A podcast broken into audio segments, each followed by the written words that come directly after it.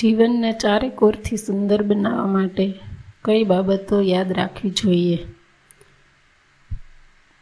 સંન્યાસી કહેશે, ત્યાગ, પ્રેમી કહેશે, રાગ, દેશભક્ત કહેશે, દેશ પ્રત્યે અનુરાગ, વેપારી કહેશે, ધન, સત્તાધીશ કહેશે, અધિકાર અને સત્તા પ્રાપ્તિ સંત કહેશે, ચારિત્ર અને સંસારી કહેશે, સુખ, શાંતિ અને સમૃદ્ધિ.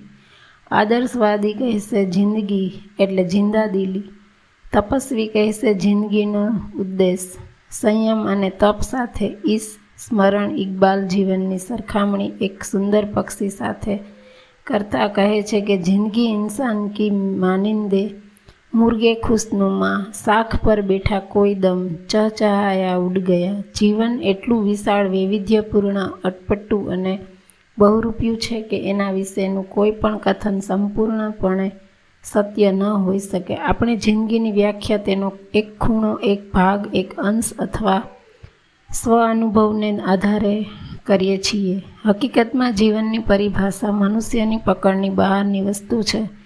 જીવનને કોઈ સીમિત એકાંગી દ્રષ્ટિકોણથી જોઈ શકાય નહીં. યોગાવાસ્ઠિસ્ટ કહે છે કે કીડો અને ઇન્દ્ર બંનેને જીવવાની આકાંક્ષા સમાન હોય છે અને મૃત્યુનો ભય પણ સમાન હોય છે. જીવન એક ઝરણું છે, તેને રોકવાનું પસંદ નથી.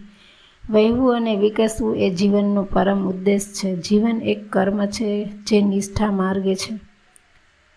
ઉન્નતિ, પ્રગતિ, અભ્યુદય, પરિવર્તન વગેરે જીવનને ચાલતા રહેવાનું બળ પૂરું પાડે છે. આ વાતનું સમર્થન સ્વામી વિવેકાનંદે પણ કર્યું છે, જેમ તેમના શબ્દોમાં જીવનનું પહેલું અને સ્પષ્ટ લક્ષણ છે વિસ્તાર. જો તમે જીવિત રહેવા ઈચ્છતા હો, તો તમારે ફેલાઈ જવું પડશે. જે દિવસે તમે જીવનનો વિસ્તાર બંધ કરી દેશો, તે ક્ષણે જાણી લેજો કે મૃત્યુએ તમને ઘેરી લીધા છે. આફતો તમારી સામે છે.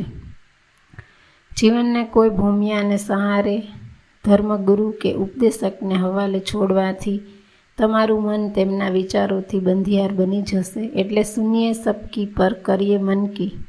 સિદ્ધાંત જ ફાયદાકારક રહે. તથ્ય તારવવાની, પારખવાની શક્તિ એ જ પરિપક્વ બુદ્ધિનું લક્ષણ છે. જીવનને નિયમો, ઉપનિયમોમાં કેદ કરી દેવાથી જીવન સુગંધી, સુગંધ વગરનું ફૂલ બની જાય છે. નિરંતર ગતિશીલ રહેવું નકારાત્મક દિશામાં નહીં, પણ સકારાત્મક દિશામાં.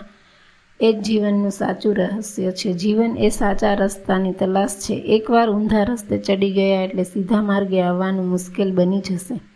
કરોડિયાની જેમ લટકતા રહીને જીવવું એ જીવનનો ઘોર પરાજય છે. જીવનનો ઉદ્દેશ આત્મદર્શન છે. જીવન ફૂલોની પરંપરાઓની વેદી, પણ બલિદાન ચડાવવા માટે નહીં, પણ પ્રત્યેક ભૂલમાં વિધાયક સંદેશ ગ્રહણ કરીને તેવી ભૂલ ફરીથી ન કરવાનો મોકો છે. જીવન રસ અને યશ બંનેનો સમન્વય બને તો જ માણસ આત્મસંતોષ અનુભવી શકે. માણસ બધું ત્યજે છે પણ અભિમાન સહેલાઈથી ત્યજી શકતો નથી. અહીં વેશધારી દૃષ્ટાંત કથા ધ્યાનમાં લેવા જેવી છે. યોગ બળે